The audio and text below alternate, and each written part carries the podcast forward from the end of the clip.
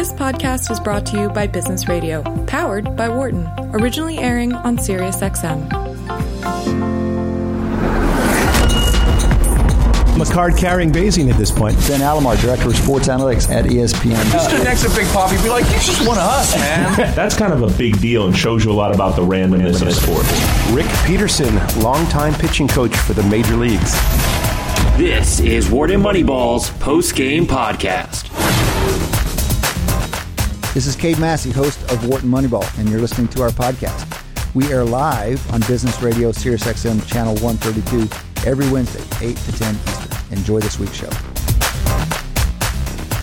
Guys, what do you think? I'm going to turn to you, Cade, and ask you what has caught your eye. This is not a position you get to be in. No, it's not. so- It's not. The the anticipatory eye catching is opening day. The Phillies open tomorrow. And um, if we have any weather like this, we're we're lucky for a March in Philadelphia. It may be a nice opening day, but that's a big deal, obviously. It is. especially with Bryce Harper here. That's like Yeah. a thing. But that's that's that's in the future. In the past, what's caught my eye, I happened to I happened to catch the last of the Duke UCF game on Sunday, and it was a good it was a good last few minutes to catch. If you're going As to good as uh, five minutes of basketball can be, particularly in college. Well, unless you unless you unless you want to see Duke go down, and you know most of the world. You, You if didn't want to Yeah. see you Duke didn't go down. to Duke, So they're the team you root Duke. against. They're they're that Are way. they the Red Sox of uh, basketball? oh, oh. I'm not sure that's quite the right analogy. Um, it's definitely the LA the- Lakers of college basketball Yeah. or Dallas I would Cowboys. go. I go Cowboys Yeah. Yankees. It's definitely Cowboys, a Cowboys Yankees vibe to those Yeah. guys. Probably Cowboys are about as good as anything because they do have that national appeal, and they don't have. They have a lot of championships, but they don't have the Yankees run of championships. Anyway, they were going to lose. I mean, they by all rights would have lost that game. They had they needed like four things to go right in the last twenty five seconds, and they all went right. Yeah. There was a missed, missed, you know, alley, not even alley, but an Well, easy it was lob. a and- sketchy, sketchy foul and- call, put him on the line, and then a three-point shot that Yeah, had to make. just, there's just a lot of stuff. Yeah. Um, Anyway, and it was you know the game, the the tourney has been so so chalky so far. It would have been nice So- to see something Yeah. interesting. So when happen. you say the word chalky, you mean precisely that it just follows the the basic predisposed line. yeah, yeah, Yeah. just- Almost just down the line. The I think, But where the- does that expression come from? chalk? Uh, it's on the board according to plan or something. I don't. Yeah. I don't know. I don't. Uh, I've heard it used forever for, for exactly that. Like basically, to the extent that you can kind of like rank the teams, the higher ranked teams, the better teams have won. And in this case, it was I think the the the first it was a record where the, the favorite won all all 16 games in the round of 32. It had never happened Yeah. before. It's it's been 15 out of 16 before, but this was all of them. And it got me wondering. There, this must be This an is odd. This is definitely something unusual. Well, th- my question is whether it's less unusual than it used to be. That it kind of feels, you know, it's kind of the the.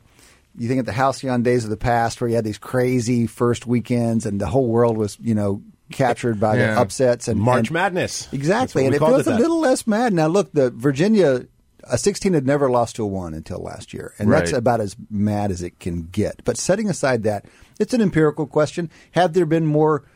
Have there been fewer upsets in recent years? And the, the the mechanism, the reason it seems like a plausible suggestion is that it's back to analytics, guys. It's like you know, basically the world's gotten smarter and they probably seed better than they used to because they've got better data to work with. And if they seed better, be like if you go back and reseed the old tournaments, when you get these huge upsets, uh, not not Right. huge upsets, you get these just a string of upsets in the early weekends. If you went back and reseeded them with today's analytics, would those not look like upsets? I guess is the question. Yeah. Well, that is the question, and, and also, but even in the first round, there's eights that play nines or seven plays, and these are supposed to be fairly close. Yeah. Sevens and sevens playing tens, and none of them went the other direction. So one would argue that maybe there's a differentiation or, or a, a uh, separation in talent. Perhaps the better teams are getting better relative to the weaker teams, and so you'd see this blow through.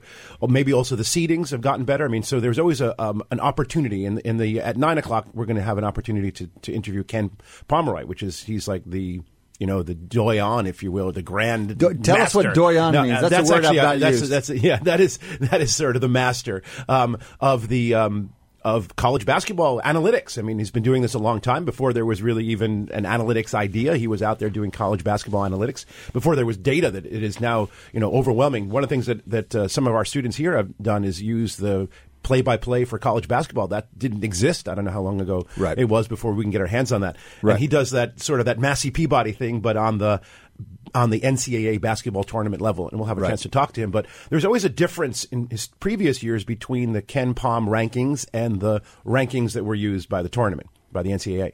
That seems to have have maybe disappeared a little bit. The things are lining up more the way they should in the actual tournament seedings, or what you call the chalk, as opposed to what the cognoscenti knew about the the, the rankings. So they have explicitly incorporated new analytics this year. Yeah. And people have complained about their old analytics. Is it RPI that's had such weight for years? And am I, am I using is that? that think that's, that's also a school yeah. in upstate New York, but I think that's the name of the, the analytics that the kind of traditional first generation analytics they've used for decades to, to seed teams. I think it's finally on the outs. Yeah. So, So- uh, if you have so to I mean, to- but but again, we I mean, I, I think Ken would be able to speak to this, but we don't want to overreact to what's kind of happened in this That's particular right. tournament. There I mean, it, it could be that we've gotten they've gotten better about seeding, and so the you know the, the it, it's gonna things are just gonna be more chalky in the few going forward in the future, but it could just be you know, I mean. It's, Luck? uh, to yeah, to a certain extent, we should, we, should, we shouldn't get so excited about kind of what what is actually somewhat of a likely outcome, which is that you know the better teams are winning. which I think is, is a reasonable thing. But if you look at the at the betting this year, um, for the first time, someone emerged with a perfect bracket up until this point, 48 Yeah. out of 48. Now, of course, there are probably 100 million brackets submitted in the public places, you know, the, the Yahoos and the But it must be more likely CBS. with a chalky set of And- outcomes. And, I think that, that that of course is is indicates that maybe the uh, the the outcomes are definitely better. Their forecasts are better in the future, and that can that order adds thousands and thousands of orders of magnitude to the probabilities when things are better. So, so by the way, another thing that caught my eye is that uh, apparently I hear enough talk that there are about to be some playoffs starting. So Yeah. regular seasons in both NBA and Ah. NHL, NHL Winding are, are winding down. And but here in Philadelphia again, we have the Leafs visiting the Flyers tomorrow. No, tonight, tonight, and um, um, you know the Leafs. That's have- relevant at least for the Leafs, or the Well, Leafs this- are at least relevant for it, the playoffs. It raises the question Yeah. to me about about where things are. I mean, the Flyers have this hot goaltender, right? This Mm-hmm. this young guy that you know you can ride a, go, a good goalie in, in the NHL. So, but maybe they're not quite. Yeah, strong I mean, I just to- think they've they've dug themselves enough of a hole now that I, I think it's going to be very hard for them to slip into playoff contention. Okay. um, But, a which huge number of teams make the playoffs in hockey. What is the fraction? Is it Well, over it's the same. 50? It's the think same it's as 50%, basketball. So 50%. 50%, Yeah, basically. And how, Um, how forecastable Well, basketball must be more than that. They have thirty teams, so there's like sixteen out of thirty. Yeah, yeah, so I think, and, and whereas I think in NHL is 16 out of 32, I think. So, I- So, so just gi- give me a sense of the forecastability. Yeah. We know in the we have a basketball uh, playoff structure that's that's around the corner. We have a good sense that the weaker teams are going to get eliminated. We know almost with almost certainty certain set of teams are going to make it forward. How about in hockey? How does it No, it's, it's much less predictable. The the playoffs are much less predictable. I mean, I think individual. I think there's a couple dynamics in there. I think individual games, just because there's so much more low scoring, are less uh, predictable ahead of time. So I think kind of like soccer, there's there's there's that inherent stochasticity built into the games because Because of low scoring. because of low scoring. And I think also the, the the talent sort of dispersion in the league is is is more uniform in hockey than it is in basketball. You don't get these kind of super teams as much. I mean, this year actually, you know, they, we've got the Tampa Bay Lightning who are kind of playing like a super team. They they they are have been kind of had a, a more kind of almost like a historically dominant uh, regular season. Um, but it's it, it's often it's it's kind of almost a joke in the NHL that the the winner that they have this thing called the President's Trophy, which is just given out to the team that has the best regular season record, and it's rare that the winner winner of the President's Trophy is also the winner of the Stanley Cup. So let's talk about the Lightning for a second, just to to put a finer point on it. They are. 59 and 14 with Yeah. 122 points. The Caps have had a really good regular season the last couple of years. What was even almost record breaking? Yeah, but I mean, I, I, again, to have you know only like to have less than twenty losses in a in, a regular season is really unusual. Exactly. Even this year, the and that, their point in- differential is like I, I mean we'll just look at it oh, right now, it's plus hundred, which is But like I think that's- twice. that's it's over twice what the next highest team is. so what what Okay. causes a team like that to be so much better than than their next best?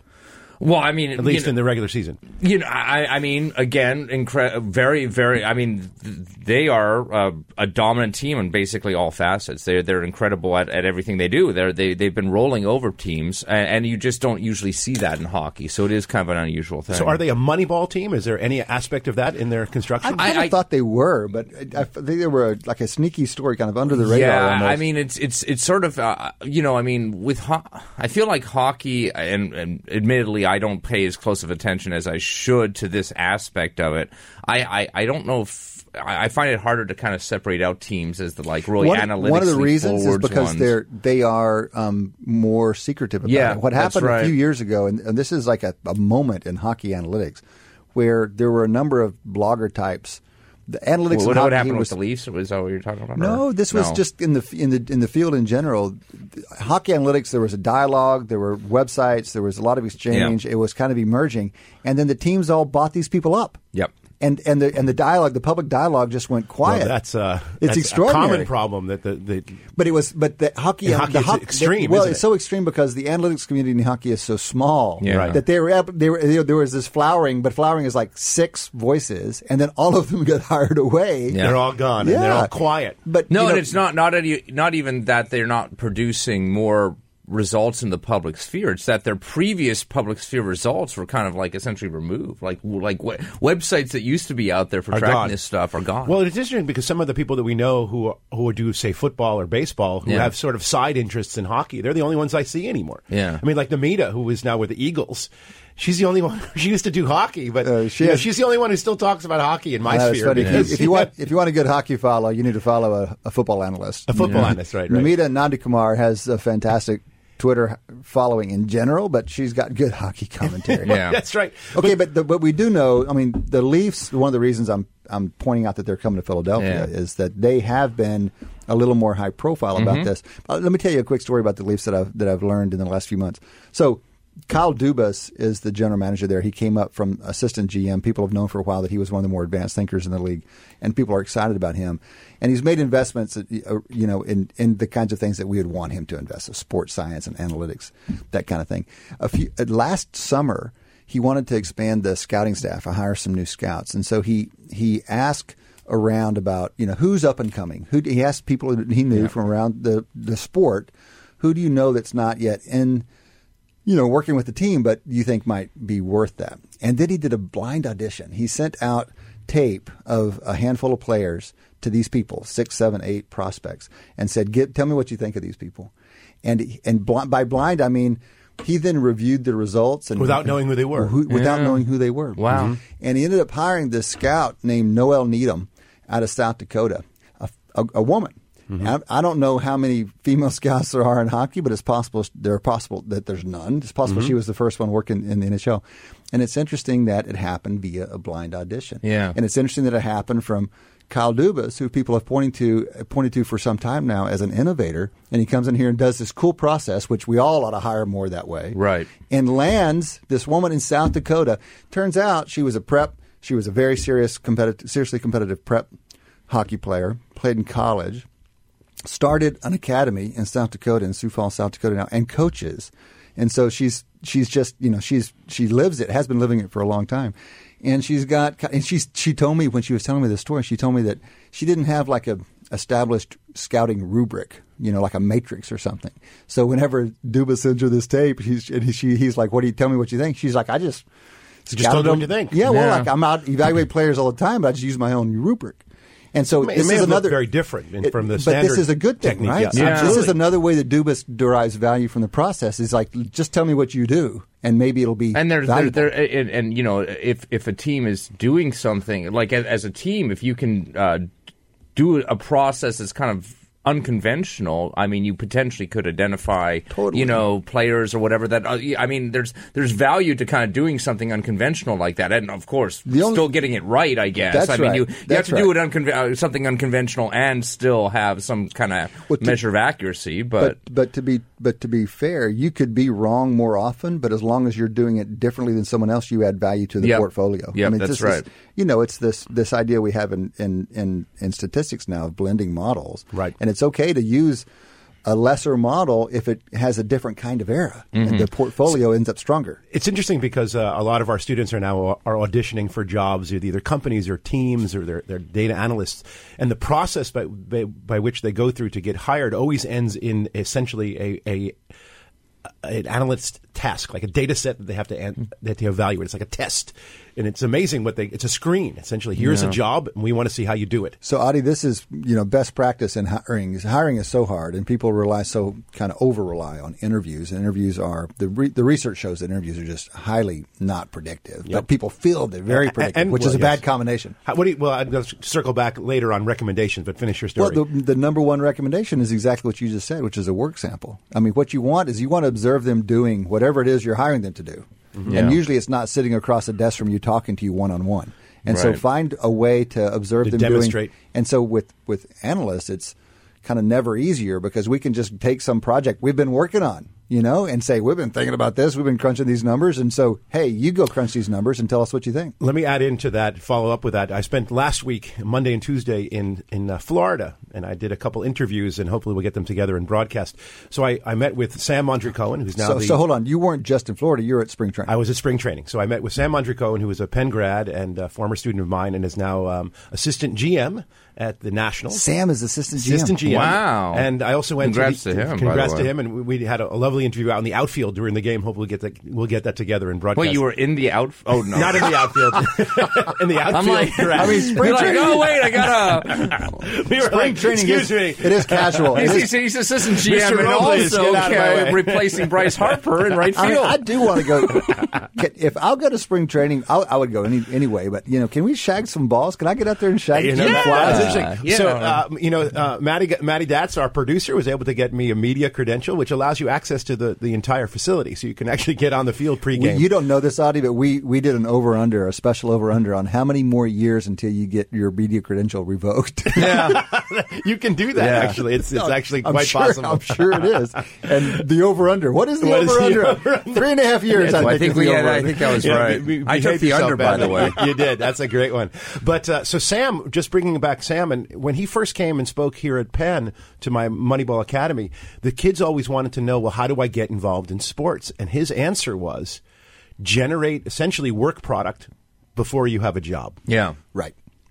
And Yeah. there are lots of folks who have been hired exactly that way. And we just talked about the hockey thing. I mean, Mm-hmm. all those guys that got hired by teams, that's because they were sitting in their basement writing interesting analyses and blogs. And, I- people- and I mean, again, it's kind of a fortunate aspect of what we do that you can do something like that. Right. That you can kind of like, as you're kind of an undergrad, or you know, if you're already out of uh, out of school, you can generate a portfolio of kind of here's our Do here's something. like my the, here's the re- research reports I produce and stuff like that. I mean, as opposed to like I don't know if you're like a chef or something like that, you can't you can't do that. You can't kind of work on that portfolio as much. certainly well, spread it to be spread fair, wide. with, with Chef, you probably can. These little, do a little pop up restaurant, do a trailer. Yeah, you know, no, okay, kind of I guess, yeah, you're right. There are there are kind of probably chef equivalents of what we do, But but, I I, think it's just particularly easy for us to to kind of build up our portfolio, sort of in Yeah, our let me give one more con- independently. concrete example. Kevin Meers went to Harvard. Harvard has this great undergraduate sports collective. They're probably They the do. rival of Yeah. what's going on around here. but- Well, they've been doing it longer. So the Cowboys were reading his stuff essentially, uh, you know, 10 years ago or whatever it was. They were impressed with this guy. They brought him in for an internship and then they, I forget whether they hired him full time there or when they,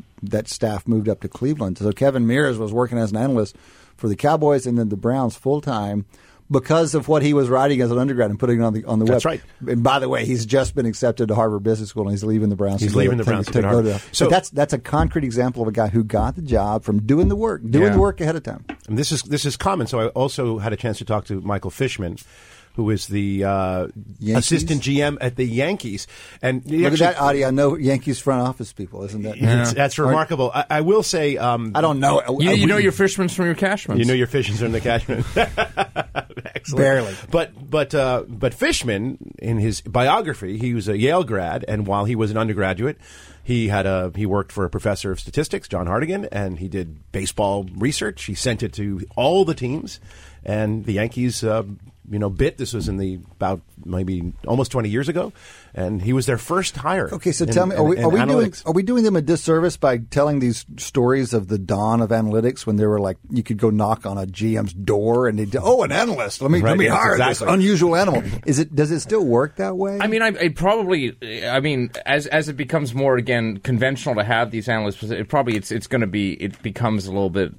Yeah, I mean, may, maybe this kind of informal knocking on somebody's doors is, less common, but I still think it is kind of the way things I think it's are done that way. I mean, I, I think you know these these kind of networks or whatever of, of these professional networks are still kind of you know local in the sense that like you you know it is it is kind of you you knock on a lot of doors or send a lot of emails or whatever and and, and kind of spread the word slowly spread the word about yourself that way. I I think that's the case in even even in the most established of sports which is presumably baseball for for analytics. And certainly you know coming back to what we were talking about with something like hockey where it's you know I think it's a little bit I think that informal process is just much more co- commonplace um, as as teams are a little bit like not as developed. In Well, there's a couple of things that are different from the dawn as opposed to today. So, one, for example, they do post internships and Mm-hmm. they have job openings, and you see them online, and you can apply through the front Right. door. That didn't used to exist. They also have much larger staffs. So, just as a point, Mm-hmm. 2 points. So, I figured the Yankees had to have the biggest biggest staff. So, I kind of tried to, pl- you know, you know, push. my course Fishman, of course. the but it the turns out they staff. don't. No. I mean, No, least he- no. He, claimed What? they don't. He claimed they don't. He said they, that in terms of analytics staff, Yeah. they're they're at least around twenty, which seems Oh, my enormous. God, which is incredible. but that That also seem that also in, includes, I think, people who do th- sort of the software side of the data management. So one of the things that These are pretty integrated anyway. and they are integrated. Mm-hmm. So a, a Yankee, at least you, uh, you they get a, an iPad which has everything that they would need to know uh, about the upcoming games, pla- about their players own, get these iPads? players. We have video, it has data, and they, they get this information. And this is part of the, the analytics staff to they're like produce this gold stuff. plated with little platinum Uh, I suppose and they stuff. are. I never saw one of those lying, lying around though. Um, but it turns out the Rays have a, have a staff at least it's at least as large. Yeah. That's which is remarkable. I'd be- that's a- I'm, I'm, I'm kind of intrigued. I mean, it's I'm intrigued by these iPads, not just because I mean, You've never it- seen an iPad, Shane. No, yeah. what, what, what, what are those like? Talk about the dawn of What? time. So should, back- somebody should buy me one. Uh, I so I, I can describe. No, but I, I, specifically, I'm intrigued, kind of, you know, because of they course. I, I I know I know a lot of. I, I can guess a lot of kind of the actual sort of models and computation type, stuff like that that analysts working for baseball teams would do. But I'm very intrigued, and this is just you know my point my career to about that communication aspect, like how Yeah. the presentation of this. Because I mean, Totally. you, you you have all these analytics that you've kind of computed for like upcoming games and like matchups and all this type of stuff. And how how do you effectively or not effectively communicate that to a player? We have an, and we so should we, love to, we should have an iPad off. Yeah, between no, I mean, baseball I- teams. You know, Like, it's interesting. or, So- or just walk me through kind of how you present data and models To a player. to people that aren't you know that where that isn't their main subject domain. Well, it's interesting because there's a, certainly It's a- like a- it's like you're giving a stats paper to me. I don't. I don't, don't, be- no, don't give me the yeah. equations, Shane. No, Skip the that's right. part But you know, you, you also got to be, you know, you have to know your audience. So I think there's also a generation gap. I think the younger players are more used to technology, more used to thinking Yeah. about data than the older mm-hmm. generation. Yeah. And also, there's got to be a willingness to change your mind. So one of the things that, that Sam told me about some of the players is that what what a great player in terms of their relation to analytics is one who come in with an open mind and are willing to change what they do relative to what is being you know asked of them. Mm-hmm. So yeah, those those are what makes players particularly remarkable mm-hmm. in order to do that. So I, I know that in terms of presentation, the video is an important part of it. And so, for example, StatsBomb, the guys who are probably at the cutting edge of soccer analytics, they, they've already created their own data. They they co- they code up their own data. They have great analytics. And the next frontier for them is to pair it with video. And That's what they're trying to get funding right now to add that capacity because they know it kind of doesn't matter. And it's this interesting thing where you would and by video I mean you know the ability to say punch a stat and give me a an, a, a play that Yep. demonstrates that. And this Yep. is this ironic thing where as an analyst you would think you know, I don't need to show them a play. I've got 10,000 of them in this regression. Like, no, no, no. Actually, you give them the regression coefficient or whatever, and then give them an example in Yeah. video, Mm-hmm. and now you've got an actual compelling package. So how would that work in soccer? So they would show you, they would have some insight, and then they would show a particular video it that would kind maybe of link, explains it. Or, or or you just link like you have kind of like you can. You know, in, in soccer, yeah, you'd be like, oh, the number, you know, when, when you go down the field in, in, in this particular formation, good things happen or something like that. And mm-hmm. then you have a link to every single time you've done that or not mm-hmm. done that. I mean, I know we did that back in the, the dawn of, of analytics with baseball because you take a player like Derek, Derek Jeter and he'd make what, what looks like a, spec, a spectacular play moving to, to, you know, to his right and, and he dives and he, he spins and he throws. And then you actually do an analysis and you say, you know, any faster. a faster player would have made that look easily. Pretty, would have been way more routine. Yeah. no. And, and then you can sort of show with Mm-hmm. it. You can, and if you can superimpose the, the positioning and, and the, the time gap, you can actually see. Yeah, and I mean, we, we see. I mean, one of the kind of coolest things that I've sort of sort of versions of this that I've sort of seen um, with baseball specifically is they have these sort of like. Uh, you know, images where they kind of you you see a pitcher's throw, and then all of a sudden, like it actually expands out into like three different pitches that they did. So they actually compile Oh, like three or four different pitches that this guy threw in an at bat into one kind of image where like Right. you know you've, you've got the starting point and then it's just the balls kind of diverge into Oh, the four so it- cool. it's really neat, and I, I, I think it also is is not just neat but actually informative. Yeah, no, totally. So I wanted to uh, shift gears slightly. Do you have a Kay? Do you have Do a what you ever do what you ever need to do because I, you you know, I'm, I'm going to run away and y'all can talk more baseball when I'm not here. I just want to note that I know you had more to talk about with spring training, I and you do. said you had an interview with Sabathia, which is ridiculous. I had a, cool. I had an interview with CC Sabathia. Almost got thrown out of the clubhouse for doing so. No, that's not true. Um, but yeah, my do- under, I do- my, Three and my, half years. my Three under's years. looking good, Yeah. looking good. Sabathia is, is I just say Sabathia is a very large man, and in person he is much bigger than he than Is he that is. right? oh, Yeah. How he tall is he? He's got to be at least six six six seven. He's that tall? Yes. Wow. Yes. Yeah, I did not realize that. And he is a is a formidable. well, he's obviously human being. square, so if he's tall, then my God. So I, I will have a chance maybe in the in the last half hour to bring that back. We have baseball in our second on our first interview at uh, in, at the end of our first quarter, the beginning of our second quarter. We have uh, the the author of Astroball, um, Ben Reiter. Is that his Yes, correct, that's right. pronunciation? He's going to come on at eight thirty and talk about some new articles he's written in baseball. So we have a whole you know segment devoted to baseball. But I wanted to bring us back to just a little bit of football before we lose Cade in our open session. So Gronk, Yeah, he retired. I'm very sad. I'm very sad about that. And, Yeah, uh, I mean, I- I- and I was surprised how sad I was when I when I heard about that. I mean, I always had, but I really loved watching that guy, and I think we're going to miss watching that guy because he's a very unique player. So let's let me just turn it around to sort of data here. Some of us will miss him more than others. Well, no, Yeah. no, obviously, yeah, but yeah. I mean, obviously, there's a Patriots bias in there, but I, I think I'm going to make a statement. Even people who hate the Patriots, I would guess that Gronkowski is the least hated of them. Because he just seemed to actually kind of, I, I mean, he he at least personality wise, I mean, he Belichick seemed to have a Brady set the personality. bar really Yeah, no. high. It's- Yeah. But the thing is, I'm getting pushback on this, so maybe I'm the- wrong When here. you're pulling against a team, you kind of hate these guys who are like s- supermen physically. Yeah. Like for, at Roethlisberger at, his, at the top of his game, you know, people kind of bounce off of him in the pocket, and Yeah. he just somehow he always made it work. And if you're pulling against the Steelers, that's just painful. Yeah. That's the way Gronkowski feels. It's a little bit like watching a guy play.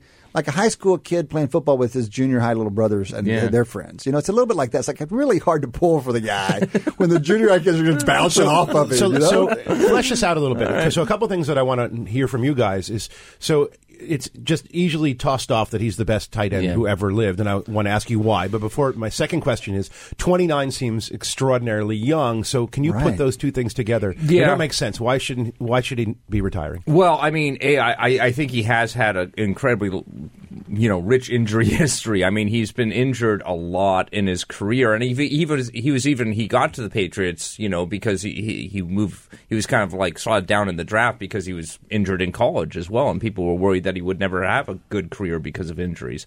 And I think it just comes from the fact that he is because of his size very hard to tackle. So you know there is kind of the only way to tackle him is to go for his knees and go for his legs and and try and and that just leads to a lot of injuries. Is it not ridiculous for him to imagine taking a year off, recover, No, I get mean, well, stronger? hey, nothing's you know, ridiculous. retirement's not permanent. Fun fact, right, fun right? So, I mean, he's not now locked into never playing again. I mean, I mean, there's a lot of Patriots fans, myself included, that are like soothing themselves by being like, "Wouldn't it be amazing if, like, you Well, know, what- some December or January game, all of a sudden he comes running out of Okay, the so tunnel?" that's So, that's so a Matty different- Dash just just uh, sent me a note. He did take an entire year off in 2009. That's 10 years ago. He must have been a child child at that point. Yeah, If he's That was- doing I it think now. that was a senior of col- senior season of college. I Yeah. think, right? Well, I think well, one, what age is Jay Witten? He's coming back.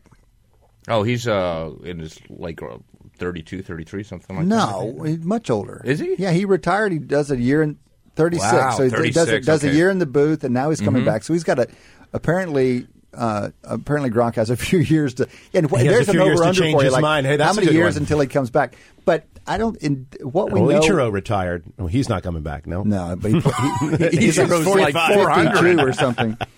But it, it's never too early these Yeah. days in football. Given what we know, you can't Yeah. argue any decision by a by an athlete to say, "Look, I, I'm making my life decision, and it's based on injury risk and unknowns that might accumulate over time, and I'm just I'm going to Yeah, out no, here." I, I mean, I can completely see it from his perspective. And again, he's going obviously going out on top, but you know, It's just a, it's a personal. We could say that Right. e- either way. I don't. You can't hold it against them if they're going to play as long as they can. And you're never going to be on the football field again. You're you're never going to cash that check again. I mean, you may cash other kinds of checks, but this is a highly highly personal decision. I, I would. You can retire in college or retire when you're 43, and I don't think you can argue. But it's very interesting. I mean, he does join a, a, a long, somewhat long list of people who retired really at the top. Yeah. Um, and yes, because they were having injuries. I mean, the, the but I think he's going to join. You're going I to mean, give us a classic. Ba- he's I'm about to gonna tell us something from the 1950s in baseball. What? Oh, What's here going to we go. happen? Here we go. Who's it going Here to we be? go. Sandy Koufax. Oh, 60s. Yeah. Retired, retired at 31, and in fact, when he was asked just straight out, "Why are you retiring?" I mean, he had a he won he was the best pitcher in the league, and then he retired. And he basically said, "I had to predict my future, and I want a future where I can lift my arm." Wow.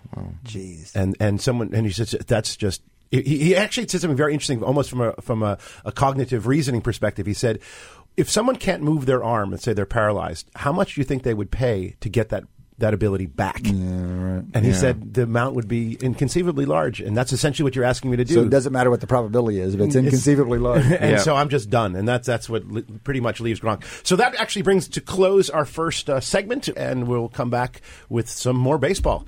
We had a charming half hour racing through a whole bunch of sports. This is definitely a busy season, but it is certainly baseball Yeah. is uh, foremost in, in everyone's mind because of opening day. That is uh, tomorrow. Although technically speaking, the Mariners have already faced yeah, the A's no, we've already had a couple games in the books. And uh, and to usher in our baseball season, we have joining us on the phone this morning is Ben Reiter, who is a senior writer for Sports Illustrated, which he joined in 2004, and he's written over 25 cover stories. But he's most famous in our circles for writing um, the book Astroball, The New Way to Win It All, which was released in paperback just this week. So I'd like to welcome Ben Reiter to, well, back to Wharton Moneyball. Ben, great to have you on. Thanks, guys. Good morning. Well, yeah, it is certainly spectacular. I don't know where you are right now. Um, which which great American city? I guess you're in somewhere.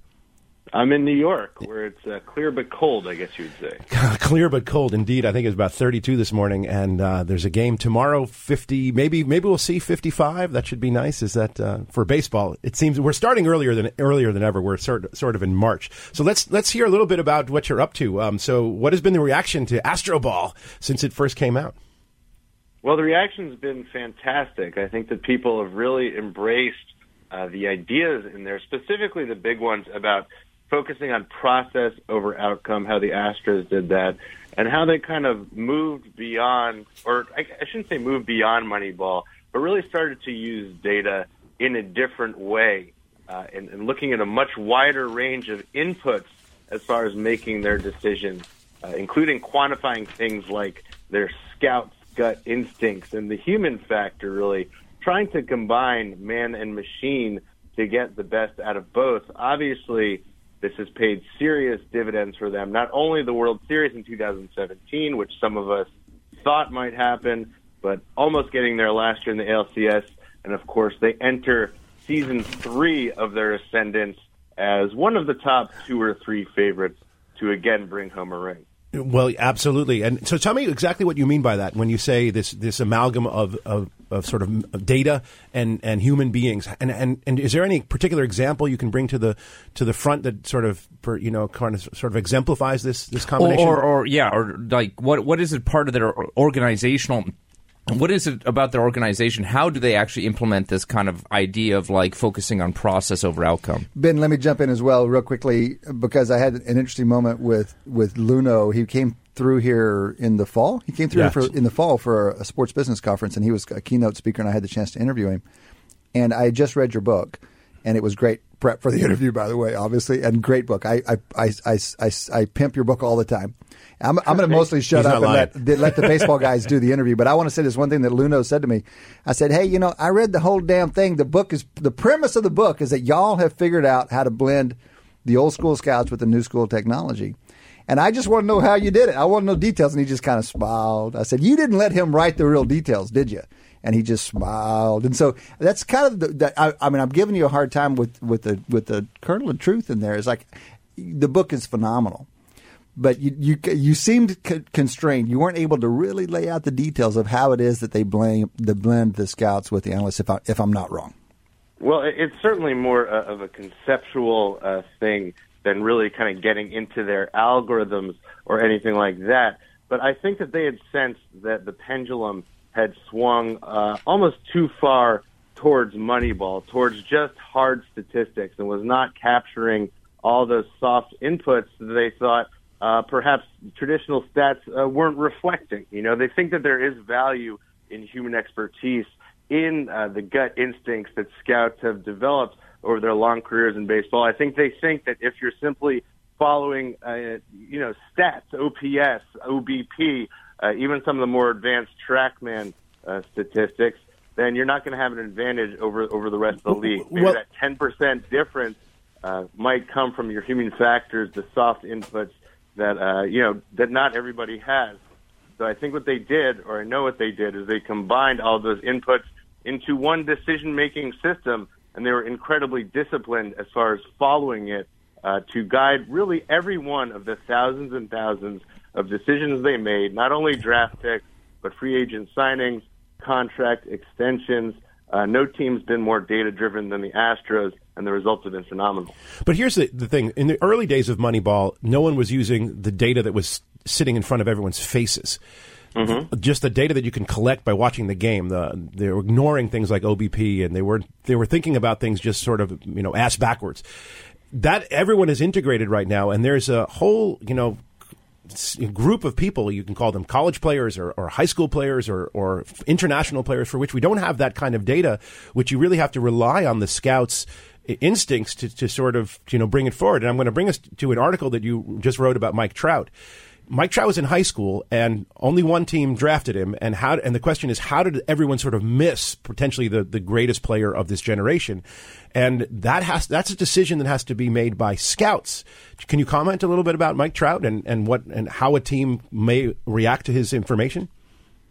Sure. Well, yeah, you're right. You don't have the statistical information for Mike Stout, Mike Trout. He plays in New Jersey. As we know today, uh, baseball season is very cold in New Jersey. High school players in New Jersey might play 16 games, you know, three or four of them snowed out. So you just don't have that body of stats that you like to have to make an a informed decision on it. So you really have to rely on what your scouts are seeing in part, probably more heavily actually for high school players uh, than anybody else, uh, just because those stats are unreliable. You don't understand necessarily the level of competition against which they were put up.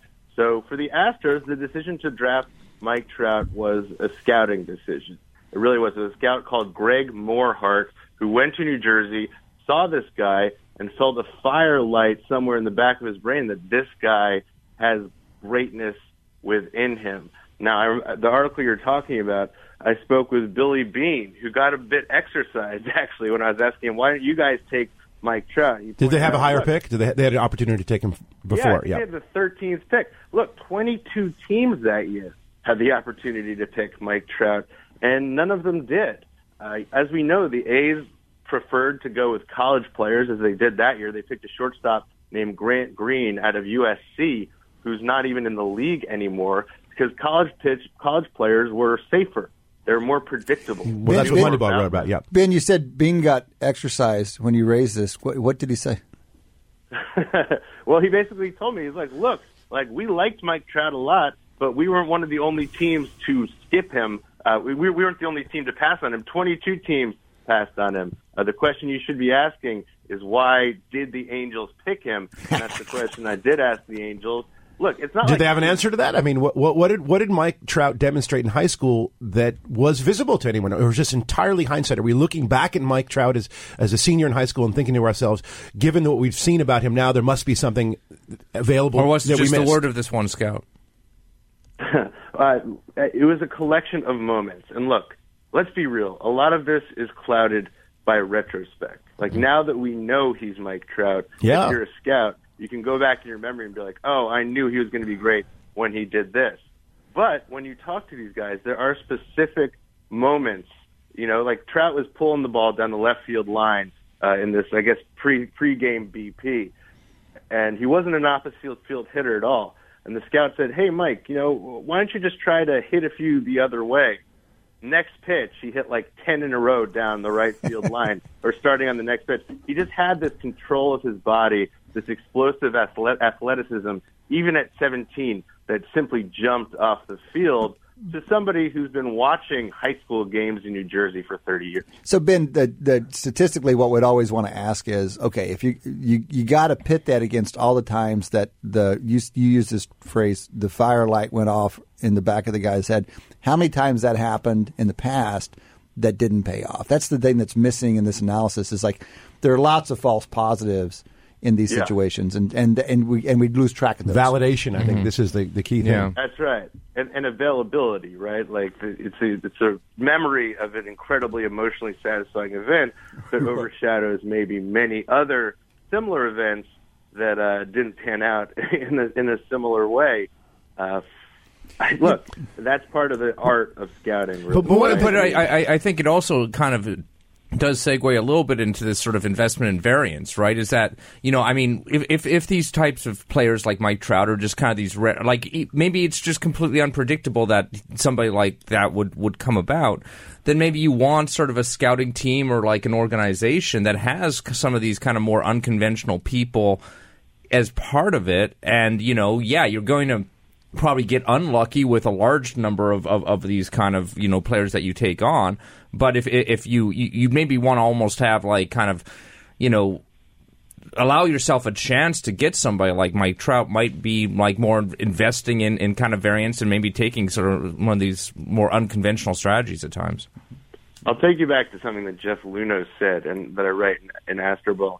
They view assembling an organization with almost a portfolio approach, right? You got your safe bets; those would probably be like high performing college players, and then you have your high variance flyers, right? Like the volatile assets that could burn out or just as easily uh, turn into all stars. Arguably, the first pick that the Astros ever made, or that Jeff Luhnow's Astros made, the first overall pick in 2012 of Carlos Correa, was one of those high variance picks, right? For- I'm, I'm- I'm just want to interrupt here. School- How could a Yeah. first pick be a high variance? You'd think that that's that's generally not. That's more the. But we just talked about Trout. Trout was first round. He was just first round, uncertainty. but he was uncertain. Well, that's the point. So as opposed to say a college player who's more Take, predictable. take, yeah, you know, you're college taking a more uncertain player with your high picks. So what was what what did they see in Carlos Correa that other people weren't seeing? Well, uh, they saw a couple of things. I mean, he was a high school player, first of all, so that's riskier uh, by its nature. He was from Puerto Rico, which at that time in 2012 hadn't produced very many good players in a long time. His baseball tradition was great, but it, it seemed as if the level of competition had gone down there.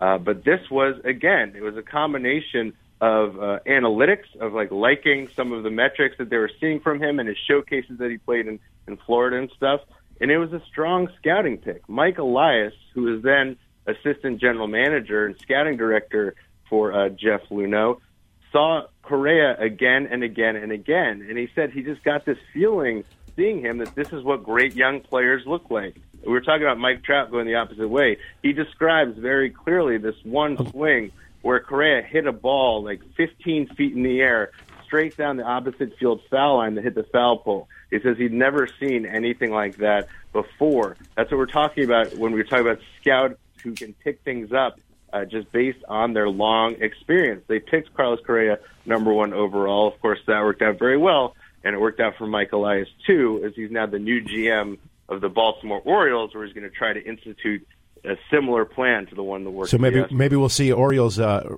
uh, start their fortune start to rise with, with better management. But I want to bring it back to Elias more specifically. So he you've actually told us some nice tales about what he saw in Carlos Correa and it became and this is a great pick. Obviously, this is one of the foundational uh, picks for for the current Astro teams.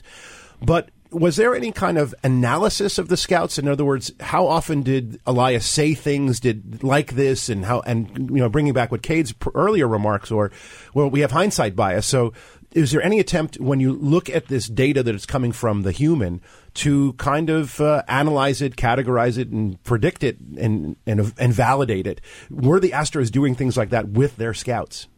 Oh yeah, they were. They were rigorously kind of analyzing and scouting their own scouts to expo- to uh, discover flaws in their methodology or uh, kind of good information that comes out of their methodology. What they would do that is you have a body of data as far as scouting grades that these guys have given to prospects over the long bodies of their career, right? On the scouting That's scale, right. as we know, it runs from 20 to 80. So you have this huge body of data uh, as far as the, their evaluations of players in the past in all sorts of areas. You know, the guy's fastball, uh, his swing, his potential to hit for power, all this stuff. And you also have outcomes for these things. Like you know how these players to whom scout, these scouts assign these grades turned out. So they would run regression analyses on them. You know, if you've given a, a Wow. 60 to the 60 to the fastball of you know 99 previous pitchers, they know how those pitchers panned out. So then, if you gave another 60 to a hundredth pitcher, uh, they had a pretty idea how that would pan out as well. And an interesting thing is, it was also useful if the scouts were wrong, as far as long as they were consistently wrong. Like if a scout was consistently undergrading or under evaluating a particular attribute in a player, uh, they'd have a pretty good idea that, uh, that that player was better at that particular thing than the scout thought. It's interesting. It's like it's like the person who consistently makes the wrong turn. They actually always know where they're going. and just go the opposite way. I mean, this is something we all ought to do in our organizations. We all make forecasts. How often do we log them, and then and then importantly come back and revisit them? I, I you know, you expect baseball to be further ahead. They have better detailed forecast and longer history. But I do I know there are some football teams who do the same thing that that ask their scouts on an annual basis to revisit their old grades and come up with kind of their strengths and weaknesses. What is it? You know, where are your false positives? Where are your false negatives? That kind of review is vital in this business. But it's interesting. but One of the important uh, uh, aspect of getting this done is actually collecting information as you're you're producing it, and so, instead of you know, just letting it disappear. You know, you have to have these reports. That's right. And I don't think Yeah. in, in most organizations you don't necessarily collect it. Well, I mean, I saw a really interesting. I, I'm not sure if, if you all saw this as well. There's a really interesting uh, art, uh, se- series of articles about people who are revisiting uh, scouting reports from the Cincinnati this is Ben Lin- Reds. Lindbergh's back- article? Yeah, that's Yeah. right. Yeah, Cincinnati Reds scouting reports from like the mid '90s on on through. You're talking about uh, public uh, pub. This never happens, right? Yeah. So they got they got a trove of these scouting reports and all the detail for years, Yeah. and they were able to d- really dive into them. Yeah, and I, I mean, like, obviously, that's not to to the public. That's probably going to be rare that that kind of information is available. But you know, a good team will presumably. You know, a big part of like again improving your process is is is continuing to compile those reports and revisit those reports, even you know, ten years out, fifteen years out. So tell us a little bit about what the Astros uh, have done with data um, in other directions that are really at the at the forefront or the frontier of, of baseball. Because baseball is, in many senses, been doing this the longest. So the standard things are they're moving kind of more in a new in new direction, maybe more, more behind the scenes. So in your experience with the Astros, what should we be looking for in analytics in baseball going forward? Right. Well, there's a clear shift going on right now in baseball. At this point, as far as talent identification, uh, using analytics to kind of figure out who the right players are to draft and acquire, uh, the landscape's really flattened here. There's not that much of a competitive advantage to be had there anymore. Clearly, you can get better and better, but those gains are marginal. You know, Sig Mejdal, the former director of decision sciences with the Astros, who's now the assistant general manager for Mike Elias in Baltimore, said, Sometimes we look back and dream of the days we were alone at the buffet. There's a shift, though. It's shifting from talent ID to talent improvement, to use data and analytics to improve the performance of the players that you've already acquired. Like the Trevor Bauer story, for example. Right. Trevor Bauer, uh, and I wrote a long story in Sports Illustrated about him uh, I guess about a month ago. He's been individually at the forefront of this for a long time, but he'll say there's a huge gap, and this is a member of the Cleveland Indian, Trevor Bauer. He said he said a lot, a lot of teams have become more advanced, much more advanced quickly in the past couple of years. There's still an enormous gap between number one and the rest of the league. And number one to Trevor Bauer is the Astros. Okay, they've had these programs in place for a couple of years now that continue to ramp up uh, to really improve. You know, like take a pitcher, right? Uh, they have high-speed cameras made by a company called Edgertronic. Uh, they use Rapsodo and TrackMan technology that can reveal the spin rate of a pitcher's pitches, uh, the spin axis at which, it, at which he's throwing it, the vertical and horizontal break. You combine that technology with these high-speed cameras that can zero in, uh, focus in on the behavior of a pitcher's individual fingers as he releases each pitch. This can reveal kind of the way that a pitcher throws pitches that behave the most effectively as far as flummoxing opposing batters. It's a training technique whereby pitchers can learn which are their best pitches, exactly what they look like, and how they can throw them more often than not. Uh, this is really high tech stuff, guys. So Ben, And just wanted to just we have only about a minute left, so we wanted to ask you specifically. So the the Astros are currently doing this, and certain individual. I guess players are doing it almost on their own initiative, like like Trevor Bauer. But what, how, much, how much penetration has this new technology had with most teams? It's funny. Last year I wouldn't have said very much, but this year, traveling around spring training, you saw those little Edgertronic cameras at virtually every site. So every team is trying to catch up with what the Astros are doing, but uh, I'm not sure they're there yet. there yet. And so, what do you think the next step would be, other than um, sort of these high tech cameras? Is it going to be, you know, medical or health oriented? Yeah, I, I think that a lot of medical stuff. I think, look, even down to the minor leagues, I think there's a lot of advantages that can be captured in the minor leagues. Even as far as what these guys are eating, you know, these are supposed Wow. to be high level athletes, and they're often eating like uh, fast food and peanut butter and jelly sandwiches. there's a lot of ways to go. Hey, what's wrong with the peanut butter and jelly sandwich? Listen, Ben, it was really uh, delightful to have you on our show this morning, and uh, we're all looking forward to the baseball season, and we're continually looking forward to reading the you know news stories by you. They're really sensational. So, thanks for joining us. Thanks, guys. You're listening to Wharton Moneyball on Business Radio. Welcome back to Wharton Moneyball here at the Wharton School of Business in the Sirius XM studios, listening to Channel 132. I'm Professor Adi Wyner of the Wharton School of Business Department of Statistics, and I'm joined with my colleague and friend Shane Jensen, also of the Department of Statistics here at the Wharton School. We just lost Cade Massey for at least the next half hour. Maybe he'll join us uh, in the last half hour, and he comes back from his uh, gig. And Eric Bradlow is away, which is too bad because we know how much they love NCAA basketball and March Madness, which is right in the middle of its madness dumb in the here in the middle of March. Or actually, I think it gets settled in April, but that's uh, that's just a technicality. Yeah. Um, and it's amazing that we do have KenPom, who's going to join us here just in a second. But if you want to call in and ask any questions, you can call in at 844 942 7866. That's 1 844 Wharton. And you can, of course, email at businessradio at SiriusXM.com if you have any questions. Um, I'm sure KenPom would be very interesting. So, just give you a quick intro. He is the creator of a popular college basketball website and a statistical arch- archive. I remember when we first started our show, Ken Pomeroy was the only one doing serious statistical analysis for the NCAA tournament. Um, his work is on tempo based basketball statistics. Um, what that means is that you are kind of scaling on a, on, a, on a time frame. So you don't want to just look at totals. You want to kind of compare that to rates, which of course is a very effective method of making an analysis. And some people think of him as the Bill, Bill James of, of basketball. Um, and you can follow Ken on Twitter at Ken Pomeroy. So Ken, welcome back to Wharton Moneyball. Hey guys, thanks for having me on. Appreciate it. We certainly appreciate you coming on right here in the middle of the tournament. Um, I have to say that uh, I've used you in previous years to uh, last year actually won my little my little tournament, um, and I do think that that's because there was a little bit of gap between what you were saying and what the rankings were saying, and I think that's where I want to start our interview this morning to talk about that. Is that there seems to be an enormous amount of what people are using chalky, which I think refers to the the bookies who used to write their their brackets up uh, in chalk. Um, so this has been a, a, a chalky year, but it's also began as almost in a as a kind of quasi chalky, where the rankings kind of matched up, at least in my in my estimation, with the Ken Pomeroy rank, uh, rankings. And, and the seedings themselves seem to be. I mean, you know, it's easy. We're, we're kind of retrospectively analyzing, but the fact that you know the seedings seem to the the results seem to be going by the seedings is. Are we? You know, are we doing a better job of seeding this tournament this year, or is it kind of just, you know, is this kind of a one-off type of phenomenon?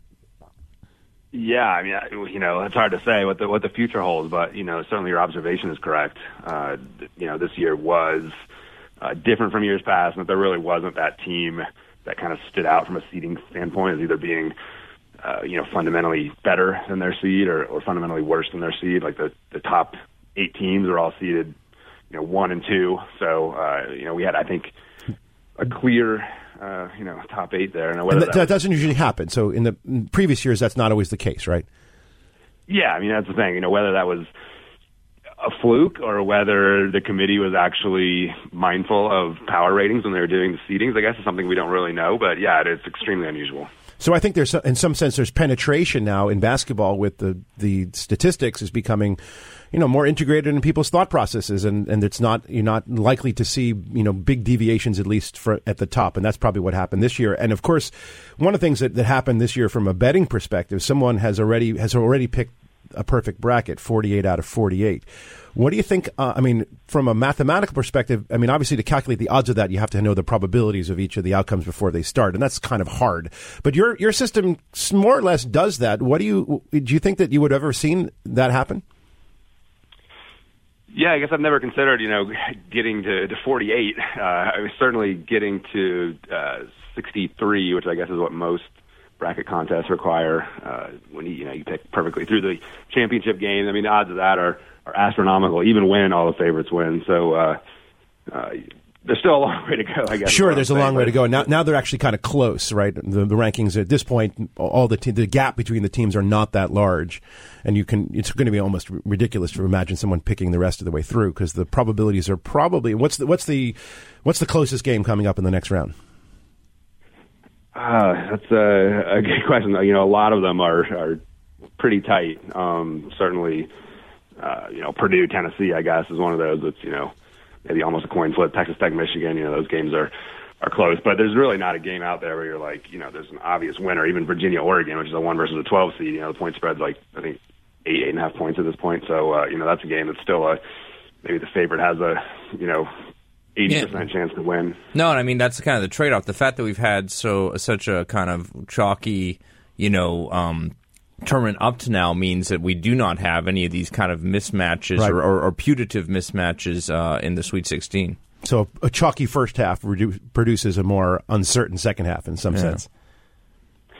Yep, yep. Theoretically, so even though there's only 15 games left, you know, it's not it's not 15 coin flips, but there's uh, you know, a lot of close matchups. they're fairly Just close to it. 15 games is tough. Well, although I have to say, if they're 15 coin, to, coin flips, it's not unlikely that someone can, can just guess and go to the end. I mean, it's not ridiculously likely, but it's less than a million or around a one in a million shot if you just tossed a coin and got you know 15 in a row guesses. So I want to take you back to some certain specific things. So last year we had a, a first round upset.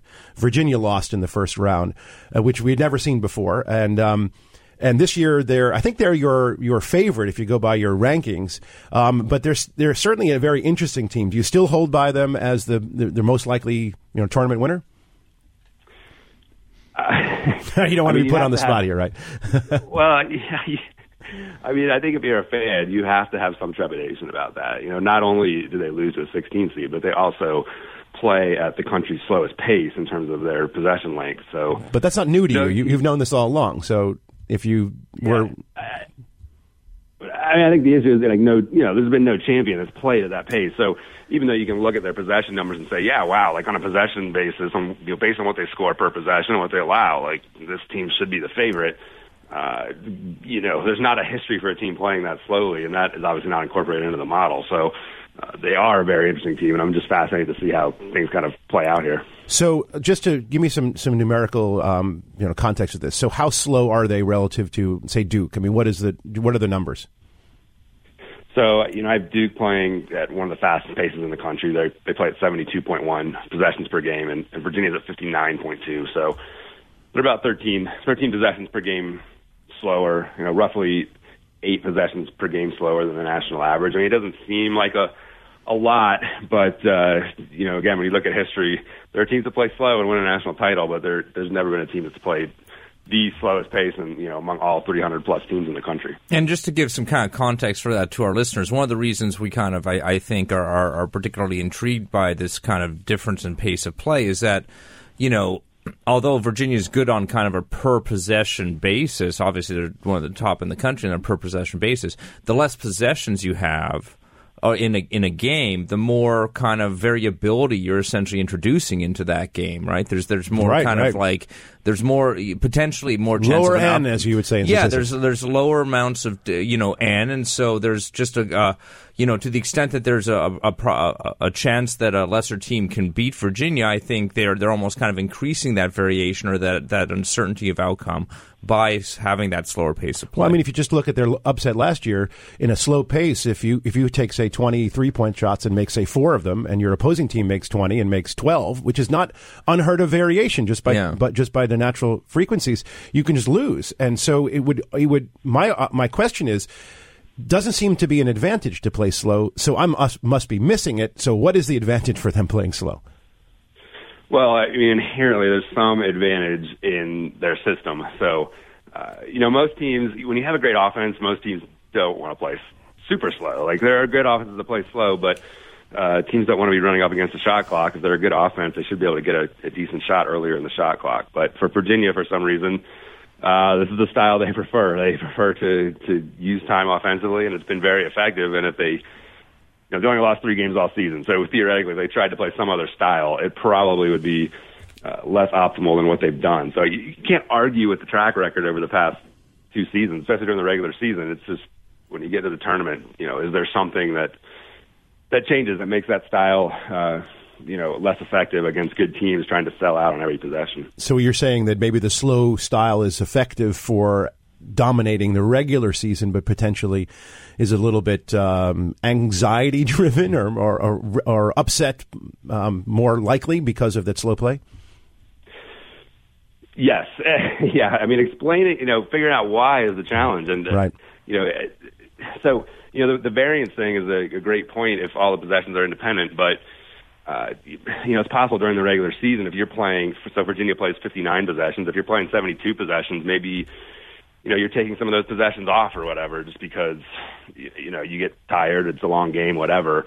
Um, so you know the variance effect, the difference between 59 and 72, in effect, is not really much of a difference. But when you get into the tournament, it's possible that uh, you don't take those possessions off anymore because you know there's no tomorrow, and then that variance effect becomes more real. That's a, a theory, and uh, again, since we really only have Virginia playing this extreme pace, we don't have a, a lot of examples to really test this out on. You basically have a sample size of one, Virginia. We've never well, really I, seen I it. mean, yeah, I mean, certainly we we've not, perhaps not seen this amount of kind of like you know Virginia sort of standing out from the crowd as much, but I mean, historically, it must be the f- case that there is variation across teams in the pace of play historically, and you could at least look at whether or not there is some kind of relationship between that and like you know probability of upset or something like that. I don't know if pe- Right, somebody's done that- that. I mean, I haven't gotten that that specific. I mean, the fact is, like teams, you know, win all the time playing a slower than average pace. Villanova last year was a slower than average team. You know, Wisconsin famously over the last decade has had really slow teams that have been very successful. So, um, so there are examples out there of teams that have had success. It's just, is there a is there a point where it just gets too extreme? Right, Things right. uh, break down. Yeah. And then that's the part where you can't really point to historical data as much. Well, oh, so actually, I want to change gears slightly a little bit. One of the things that makes college sports particularly interesting and very different from professional sports is these are young athletes. And uh, over the course of a season, and uh, they get not only older, but the impact of experience is potentially uh, quite dramatic. So, as as a as a NCAA basketball analyst, how do you think about the evolution of a young team throughout a, throughout this the season, and in general, how do you think about non-stationarity in a, in, a, in an NCAA basketball season? Meaning, the what do you do with teams that seem to get better, or if you will, hot at the end of the season, and how does that uh, how do you take that into your into account? Yeah, I mean that's another huge challenge. I, you know, I've done a little research on how younger teams, you know, tend to improve more in terms of their shooting than older teams, but that effect is pretty small. Uh, you know, it's probably swamped by just teams, as you say, suddenly getting hot. I mean, Oregon is probably the best example of that this year, where they struggled all season, underperformed, and then you know now they've won, uh, I think ten in a row coming into the Sweet 16, and uh, it's not just that they won ten in a row, ten in a row. They appear to be fundamentally like a much better team during that streak than they were before that. You know, some, sometimes it's an illusion. Sometimes you just get hot. You know, you just have to play, happen to play over your head for various reasons that may not have anything to do with your actual ability. But uh, it does appear that Oregon has a special ability, and uh, it's hard to hard to quantify that and hard to know how much to kind of adjust their uh, probabilities now that they appear to be a different team. So, what was Oregon's sort of preseason ranking? The preseason ranking actually was uh, was pretty high. They were kind of a uh, borderline top 25 team. Uh, you know, a lot of people thought they were a top 25 team. My computer ratings had them at 26, and uh, and they currently sit at 27. So it sounds like maybe it was a boring year, but uh, you know they they plumbed the depths of you know they're in the you know the 60s, pushing the 70 70s. Uh, you know, So they had a uh, really underwhelming first half of the season. Yeah, not even first half, really first two thirds, and Mhm. uh, they wouldn't even be here had they not had kind of a quasi miracle comeback in the semifinals of the Pac-12 tournament. They weren't going to get in that large bid, so they had to win that tournament, and they uh, they ultimately did. But uh, yeah, it's been uh, it's been a wild ride for them. Because one of the things that we, when, I remember in our very early days of our show, we were just kind of getting our feet wet with various different, you know, sports. Nate Silver had had uh, kind of his NCAA tournament picking strategy. He said shrink back towards the preseason mean, and his basic perspective was: yes, you know a lot, a lot happens during the season, but it doesn't overwhelm your, it shouldn't completely overwhelm what you thought about the team in the very beginning. And particularly, I remember that season, Kentucky was supposed to be the star team, had a mediocre season, and they were in the tournament. And he said shrink back towards their their initial estimate of their strength because you shouldn't forget about that that that that data that you started with. Yeah, and I mean, it, it, it's just interesting because I mean, I think you know, in, in every sport that we kind of cover, there's this idea that you know, if you're start, if you want to predict what's going to happen in a particular season, obviously at the start of the season, all you have is your preseason idea of how good these teams are, and then as they con- as they start playing the games, you slowly kind of wash out that preseason idea, and, to, and by the end of the season, you're usually left with only their in season performance, and your preseason kind of notions are, are kind of completely you know out of there. But Nate Silver is kind of arguing that no, that that preseason should you know there's not enough da- you know data or information in a full NCAA season. You still you don't have that prior completely washed out. particularly with freshmen, you have these uh, these very young, you know, recent graduates of high school, and they're likely to go on to the to professionals the next year. And when you collect them in one team, and they don't do well, it means that they're just trying to get their act together. What do you think about? Yeah, no question. Uh, Those are good points. I mean, you. Uh, the other thing is the season is so short. Uh, you know, I mean, right now teams have played 30 to 35 games, but you know, maybe uh, a third of those games are against kind of really inferior competition. So you know, you might have 20 or 25, you know, really meaningful games, and you can imagine if uh, you know you just took a 20 game slice of the NBA season, you know, you'd find all sorts of weird teams in various slices, you know, performing well or performing close or poorly. So, uh, yeah, there's no question that uh, that that preseason uh, you know data that you have or, or instinct that you have is uh, still certainly very useful. And uh, you often you know you often see teams that the teams that overperform or underperform in the NCAA tournament relative to my ratings.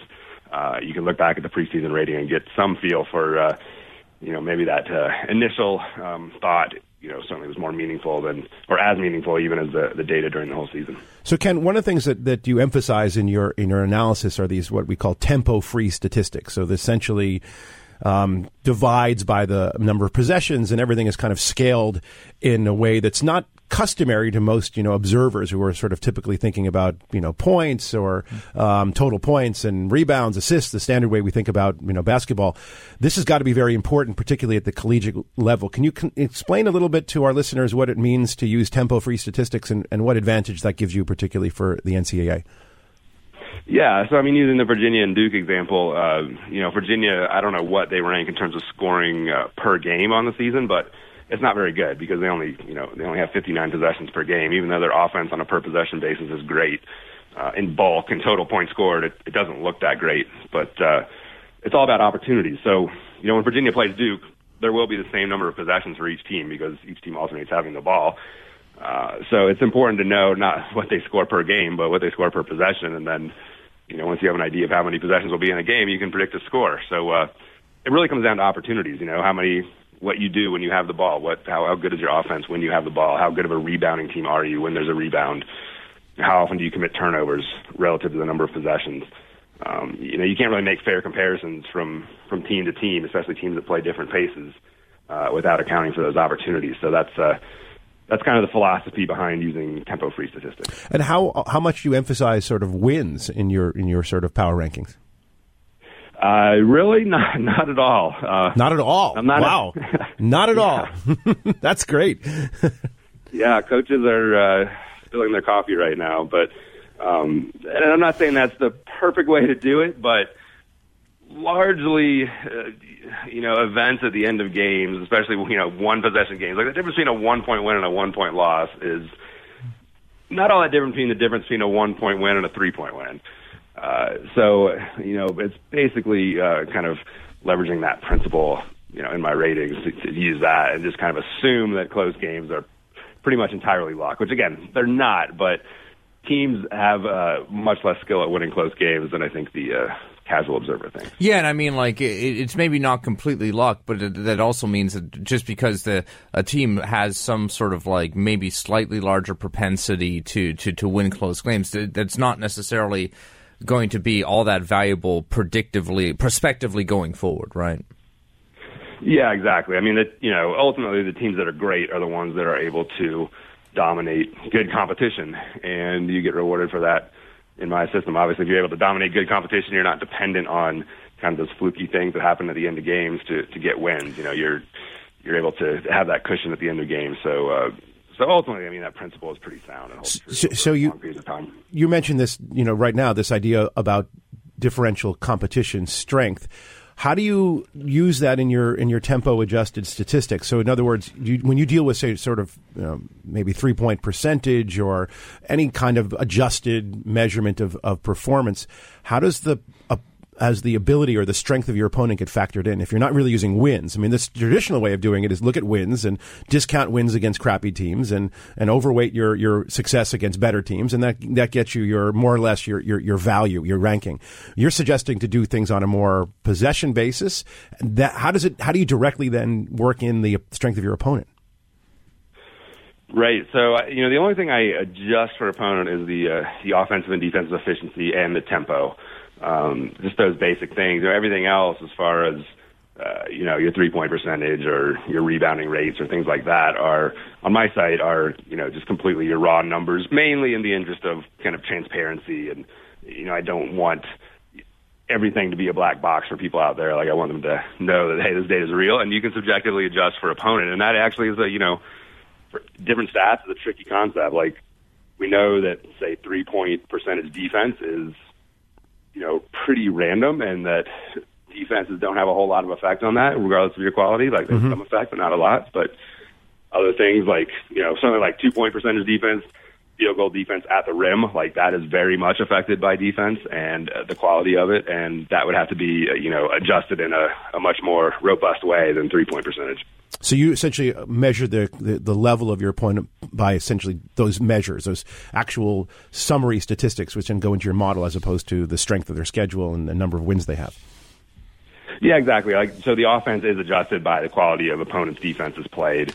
So you know, it's uh, you basically just can scale uh, an opponent's defense to to average and, and scale uh, that team's performance against that opponent um, based on that, and you do that for for all 30 games and, and get an average, and then ultimately kind of all kind of falls out naturally in terms of how good that offense is relative to that schedule.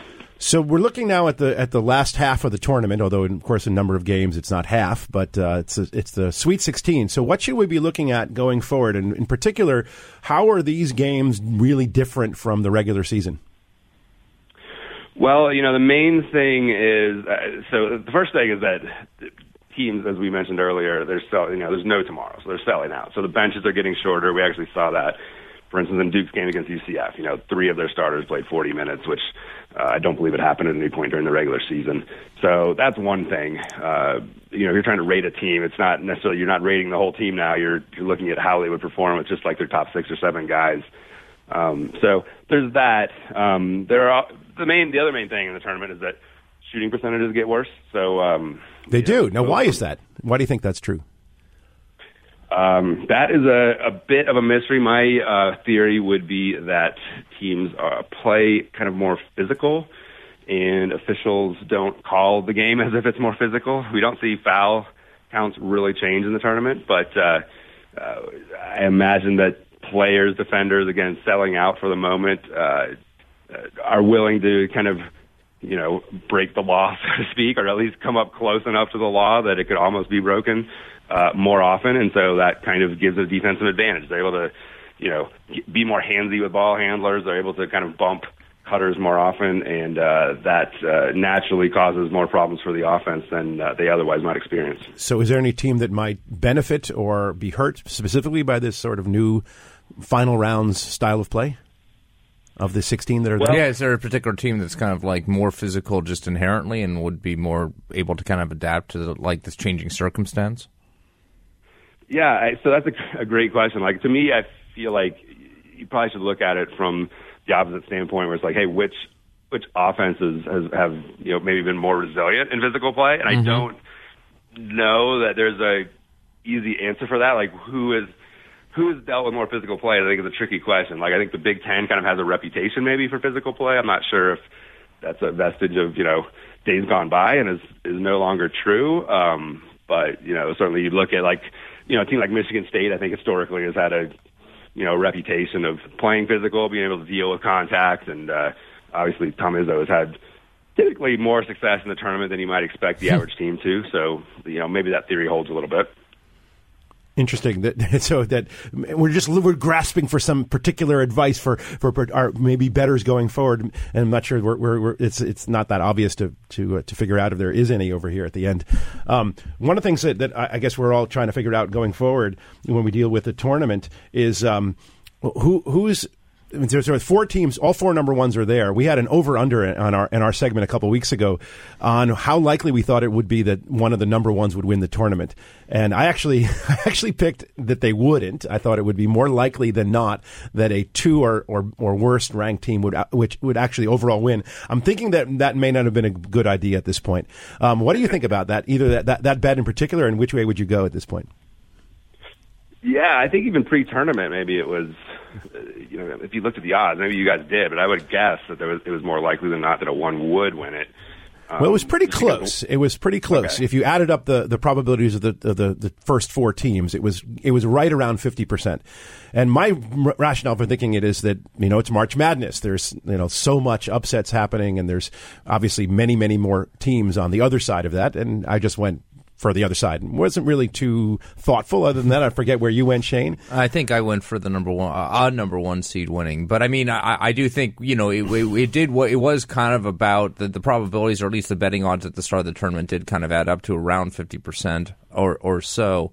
So what do you think Um, about it now? I mean, now, yeah. now that we've seen it down to the 16, all ones are there, um, but so are all the twos. So Yeah, no, I mean, I'm not even sure I, I would know how to kind of necessarily update that appraisal because, as we sort of uh, talked about earlier, um, you know that the, fact that you know so many of the favorite teams have won. I mean, that obviously does mean that the number one seeds are still there, but they only have kind of the best of competition left for them too.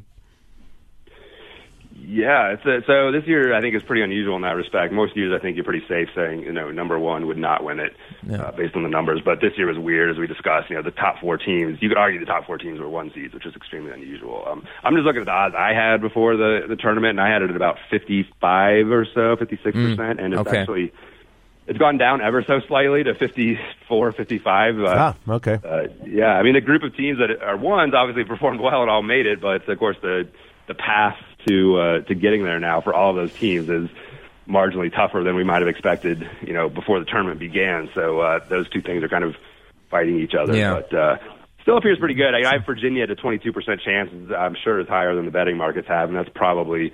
Uh, the slight difference that we're seeing between my numbers and maybe the numbers that uh, you derived from the betting markets. So it's interesting. You you are twenty two percent well on Virginia, but you are hedging on that because you think their slow play makes it hard hard for them to forecast. Ultimately, Yeah, ultimately, I mean, I, you know, obviously, I have a lot of respect for the betting markets and understand what those mean and their predictive value, and so uh, I'm certainly not arrogant enough to blindly believe that uh, you know my humble system is is going to beat them, especially when it's public knowledge and uh, apparently not uh, affecting the betting markets in a great way. Like it, that does say something. It does. So one last question here before we we uh, have to say goodbye. But one thing about watching a lot of um, you know NBA basketball, it's very star driven. At least appears to be. You know, the teams that dominate uh, have one or maybe two you know superstars.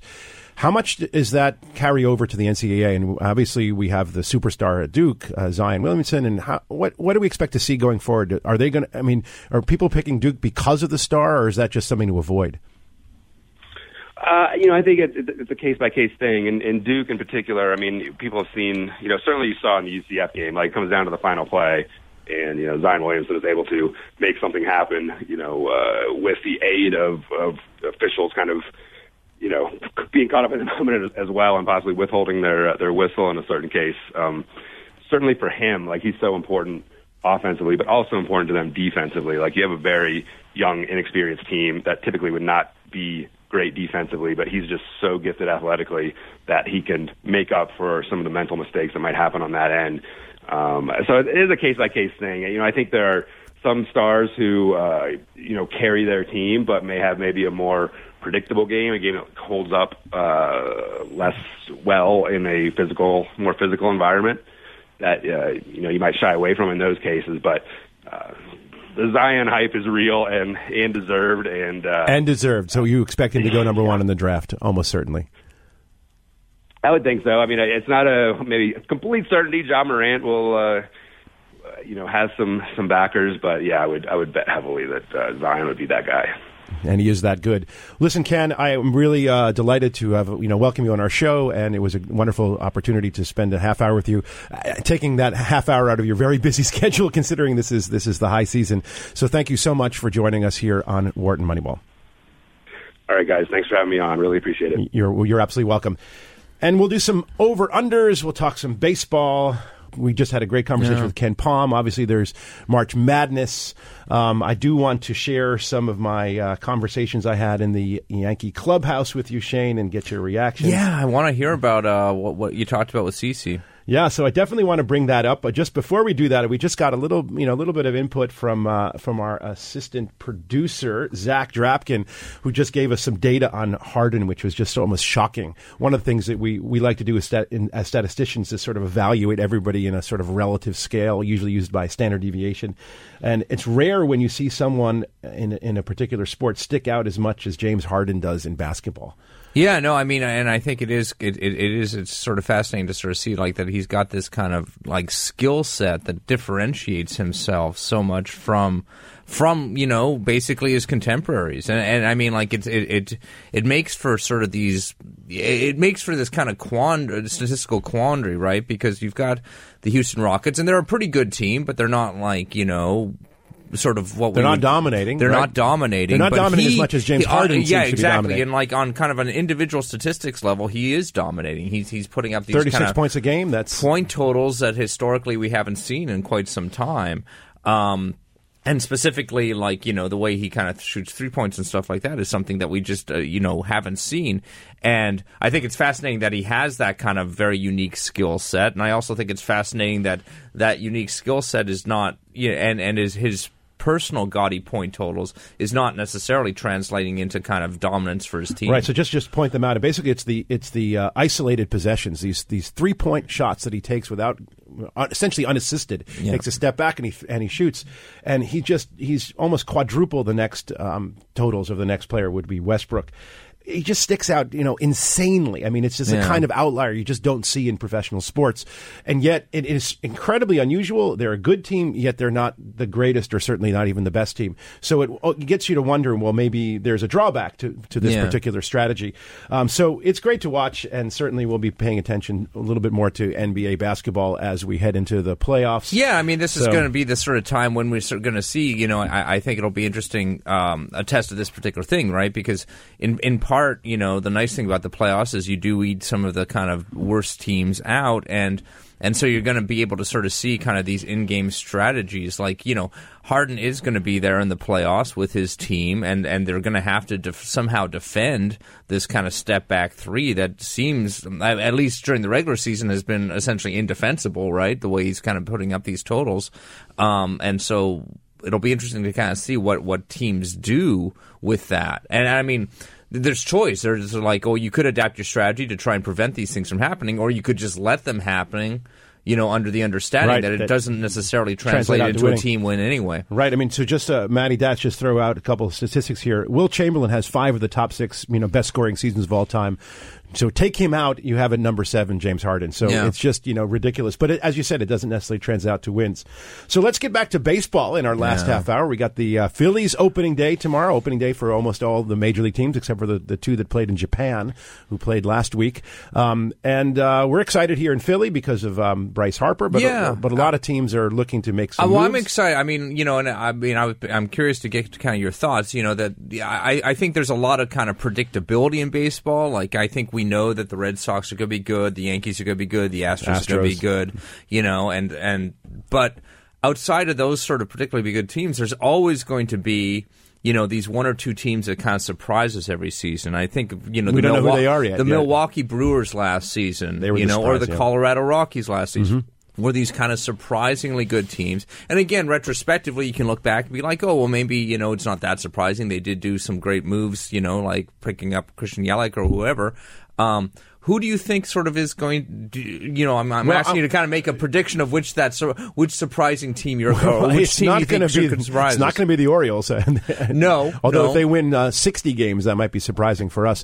One of the one of the teams that might fit that bill is it. Well, you probably will, will, will knock on it is the Phillies. They're only predicted to win Uh, that- that- games. On the walk into work today, I, I was kind of thinking about it, and I think the Phillies are who popped into my mind as well. I mean, I think I, I do think the Harper signing was a great one for them, And they have other at least signings, for the too. Next few Yeah. years. And and you know they were already last year for at least the first kind of two thirds of the season were were kind of already that surprise team, right? And they obviously faded a little bit at the end, but uh, you know I'm.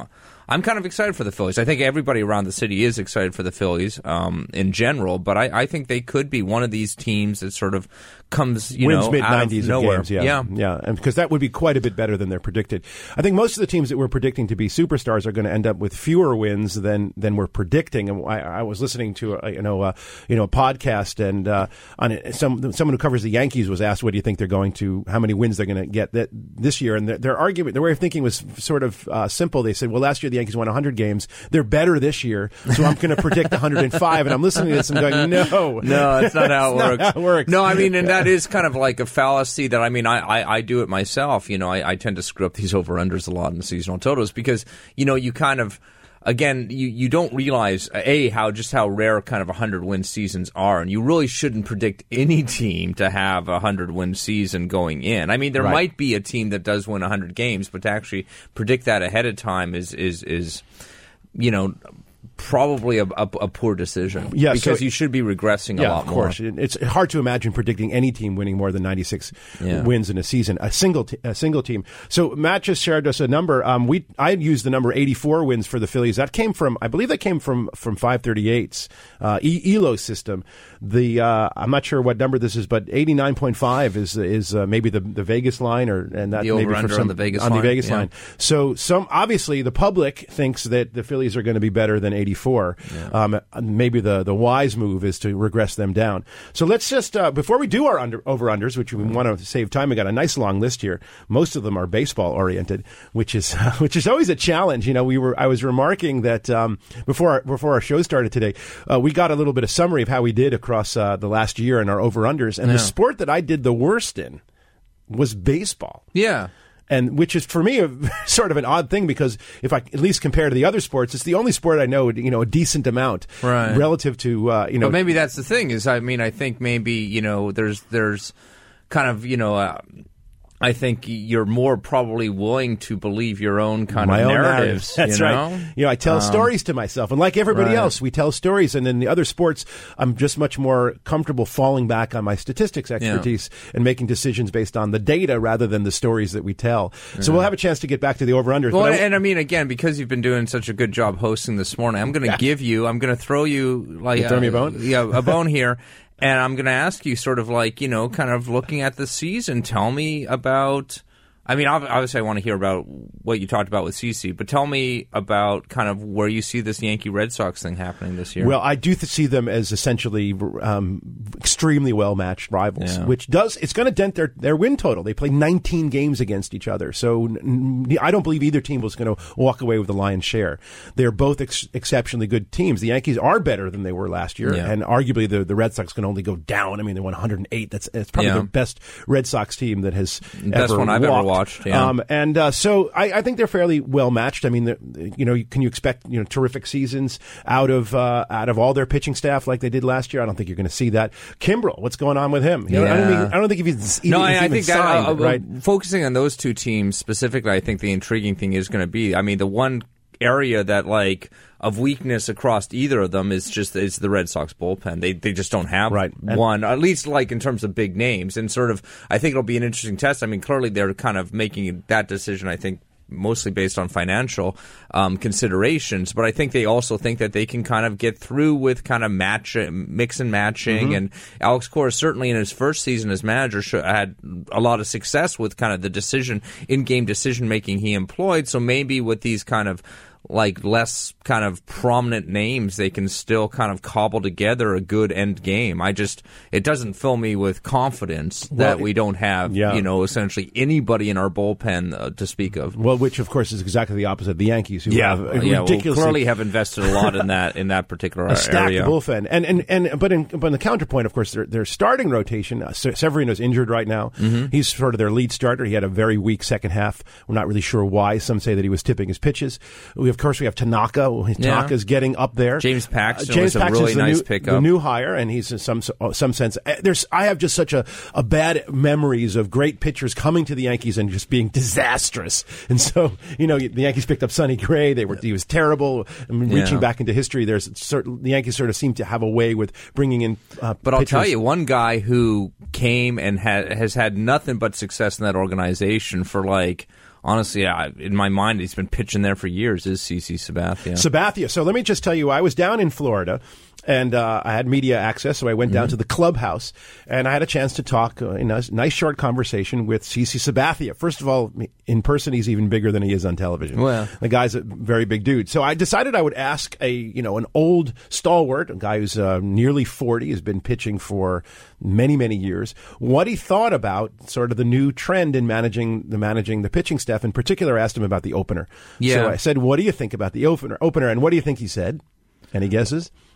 No over under on this. Just Well, no, I mean, I, uh, Just- I mean, I, I, I, kind of have to go with sort of like I would guess that he's not all that rece- He doesn't think it's such a great idea. You, guessed absolutely correctly. Hate it, I think is what he said. Hate it. Yeah. Um, and his response was, um, well, I actually asked him, you know, why are you against it? And he said, well, I'm there to get, you know, the guys out and I'm not there to, to, to come in late.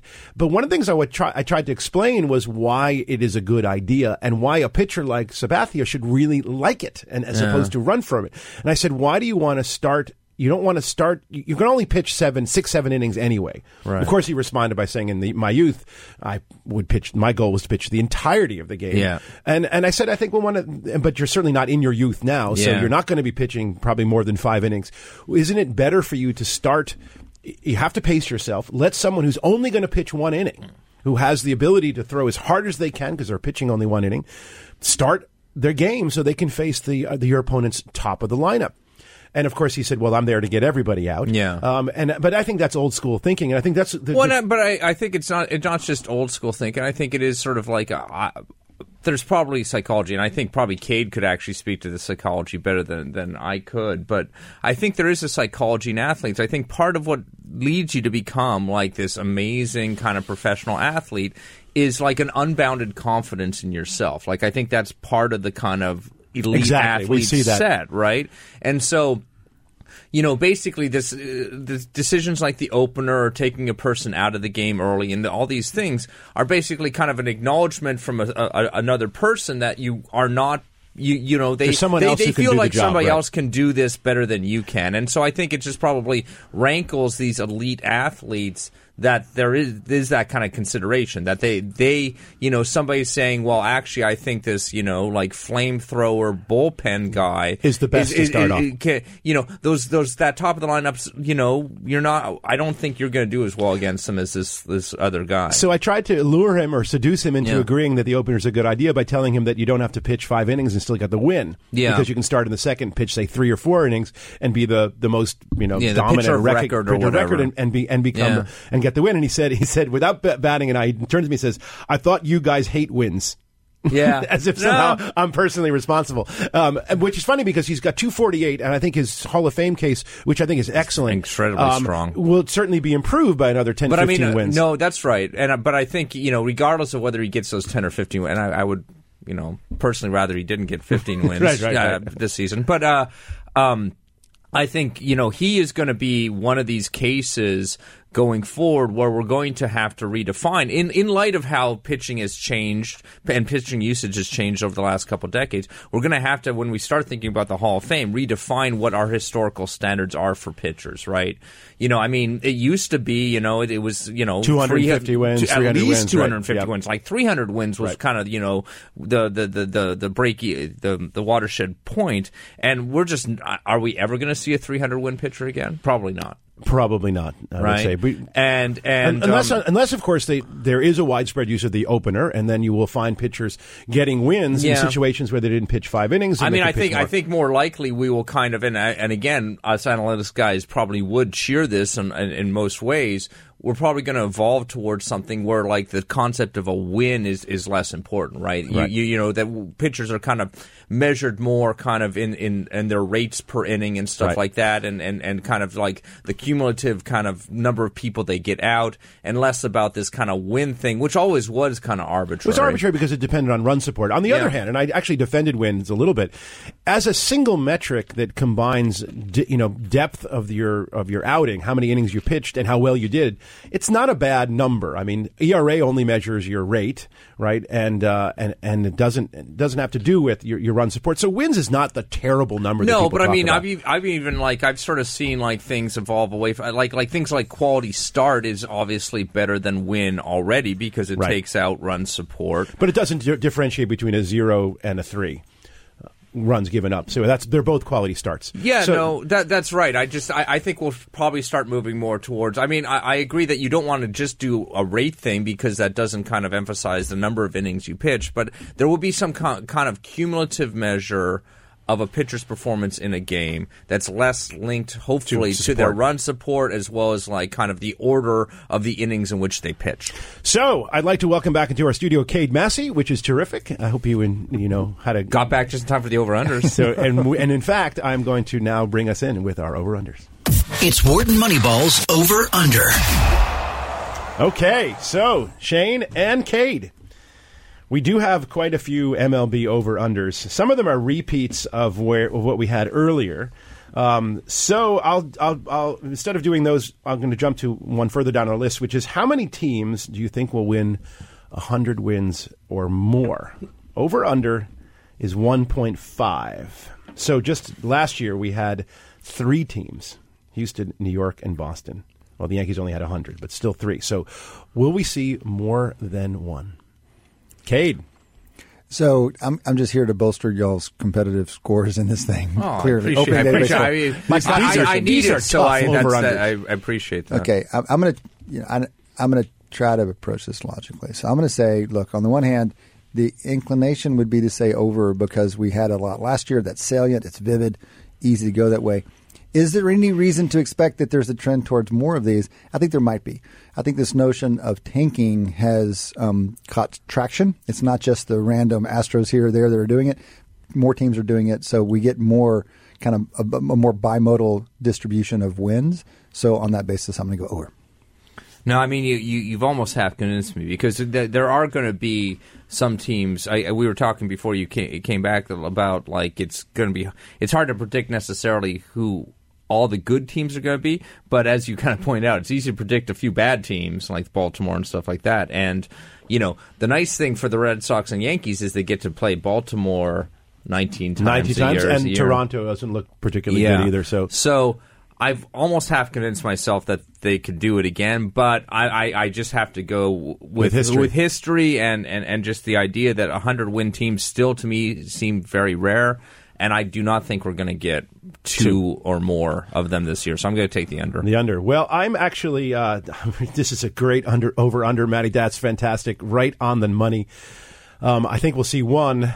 Um, boy, on the spot. I'm actually going to go for two. No, no, I, I think we have a, some, a bunch. We have a bunch of tanking teams. Yeah. and we're going to see some domination. All right, the next one is actually uh, one of my favorite topics, and I like to pick on is war, which is higher this year.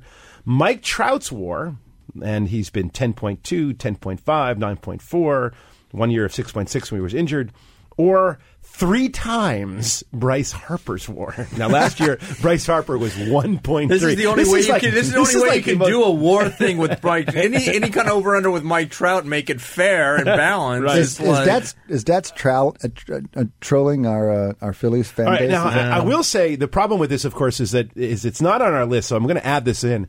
Uh, uh, so the, f- the baseball reference was 1.3 for Mike for Bryce Harper, but he was 3.7 for Fangraphs. Yeah. or maybe I got that backwards. But bottom line was there's a huge divergence depending on uh, which one what you're looking at. So baseball reference was 1.3, Fangraphs was 3.7. So Well, I guess we'll- we're dealing we'll with baseball reference we'll- numbers. we have to we have to pick one. So we're we're going to be sticking with the baseball reference numbers. You can't do you can't select the better one. So given the baseball reference numbers, which basically don't like Bryce Harper, which would you take? Well, I still I'm going to take I'm to take three times Bryce Harper. I mean, a I think it's going to be a little bit easier for him to field in, in, in Citizens Bank Park, which is a smaller park. It's also going to be a lot easier for him to hit home runs in Citizens Bank Park. Um, so the fact that he's moving into kind of a, a, stadium that is f- even friendlier to him than last year. Um, and also the fact that you know he only has to get a third of Trout's home uh, like war for this. right. Uh, I'm going to take Bryce Harper. Cade, or do you want me to jump in? You want to take your we can keep on going clockwise like this. All right, so I'll jump in. I'm going to agree with, with Shane. I will say, I will just comment though that WAR does take into account park effects. So he's going to be a detriment to uh, Bryce Harper to having moved from the Nationals to the Phillies, which is considered a more of a homer park. and one thing that that Mike Trout has always benefited from is that the Angels are considered to be a a poor hitting park. Although I don't think the numbers are. You know, really yeah, and I mean, I guess I was kind of talking about. I mean, what really drags down Bryce Harper's at least baseball reference war is is, is like that he's considered to be a very poor yeah. fielder, and it, it doesn't it doesn't take into account the fact that he just has less terrain to field. Right, and I also think that that uh, he played a lot of, of his of his uh, career so far, but last year in particular out in center field where he's just horrifying. Yeah. and uh, there there's a, bon- a, a, a benefit to being out in center field. You get a little bump in WAR to play center field, but in his case, it didn't compensate for doing it badly. Yeah. So um, I'm going. Uh, I'm taking Bryce Harper. I'm going to go all soft and psychological and say, yeah, the move to a more comfortable position in the field and a new place and settling the long term contract, all those things are going to play to his benefit. He's going to find a bit of a groove here. Yeah. So I'm going to go. I'm going to go Harper as well. Okay, so uh, I Also, want I don't say want to pull against the local Uh, so- guy. Come on, Yeah, first yeah. year. Of course, Right. of course. So um, I do want to move towards the NCAA basketball. These these can settle relatively soon. We'll have an opportunity to know whether we're doing so. That's we got two here. So um, number one seeds to make the final four, and Matt gives us two point five. Oh my god, as the over under. Yeah, You got to go first, Adi. yeah, No, you it's, do. it's your You do. turn. It is, It is your my I'm, turn. turn. I'm happy to go first, but it's your turn.